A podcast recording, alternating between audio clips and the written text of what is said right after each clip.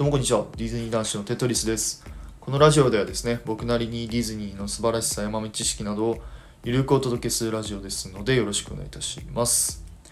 本日はですね、ディズニーシーのパーク内の道に関してちょっとお話ししたいなと思います。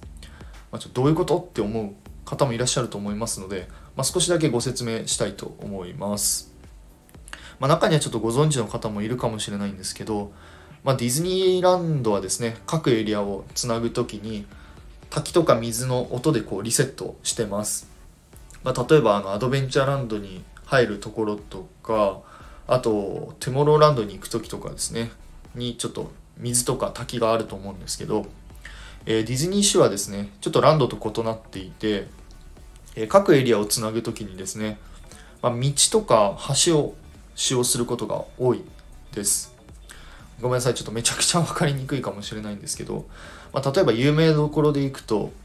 えーハーバーメディテリアンハーバーからソアリンへ続く道のですねあのドナルド通りとかあとどこだっけアメリカウォーターフロントのコロンビア号の近くのですねあの橋ですね。ハドソンリバーブリッジとかが、まあ、結構有名かなと思います。で僕がちょっと今回ご紹介しますのが、まあ、パークに入ってですねえーパークに入ってすぐすぐというかちょっと行ったところの左手にあるお店の、まあ、まず洋服が売ってあります。フィガロズクロージャーというお店とあとお菓子とかがこう売ってるなんだっけな、えーベニスコンフィションだったかな？っていうお店の小道に関してちょっと話したいと思います。でこの、えっとフィラフィ すみませんすみません。フィガロズクロージャーとこのビビニスコンフィションのえ小道の名前をですね、えーまあ、地味にクリケット通りと言います。まあ、ここはですね、こうハーバーから、えー、とベネチアの方に続く道で、まあ、結構こう雰囲気があって、個人的にはすごいあのインスタ映えするスポットなのかなという印象を受けます。で、他にもですね、あのミミニ通りとか、まあ、それこそドナルド通り、グーフィー通りとかいろいろあるんですけど、まあ、なぜここがちょっと地味にクリケット通りなのかなとですね少し疑問に思ったのでちょっとだけあの調べたんですけど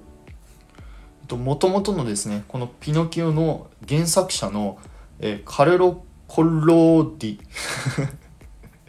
さんという方がいらっしゃいまして、え多分この方がですねあのイタリア出身なので、まあ、そういうこともあって、まあ、もしかしたらこのあえてこのピノキオのまあ、地味にクリケット通りっていうのをここで選んだんじゃないかなと思います。正直多分何でもいいのかなって思思うんですけどそれこそなんかプルート通りとかあのデイジー通りとか何でもよかったと思うんですけどまああえてここをですねこの地味にクリケット通りというふうにあの命名したところもなかなか面白いかなと思います。でそこでちょっとつなが若干つながってくるかなって思うのが、まあ、僕結構前から疑問に思ってたのがなんでハーバーでピノキオがですねあの野良グリグリーティングしてんのかなって疑問に思ったんですけど、まあ、多分これもつながってくるんじゃないかなと個人的には思います。まあもともとその地味にクリケット通りがあるっていうのとあとカルロ・コロディーニさんがこのイタリアのですね出身だったからまあなのでまあそのピノキオのグリーティングもここでハーバーの方でやってんじゃないかなと思います。まあ、こういうところもですねいろいろつながってくるディズニーはなかなか面白いので、まあ、ぜひぜひあの皆さんあの興味がある方はですねちょっとディズニーシーの道についてもちょっといろいろ調べてみても面白いのかなと思います。はい、えー本日はですねちょっとディズニーシーの道に関してちょっとお話しさせていただきました。いかがでしたでしょうか、まあもし何かあれば、えーコメントレターのほどお待ちしております。それではまた次回の配信でお会いいたしましょう。テトリスでした。バイバイ。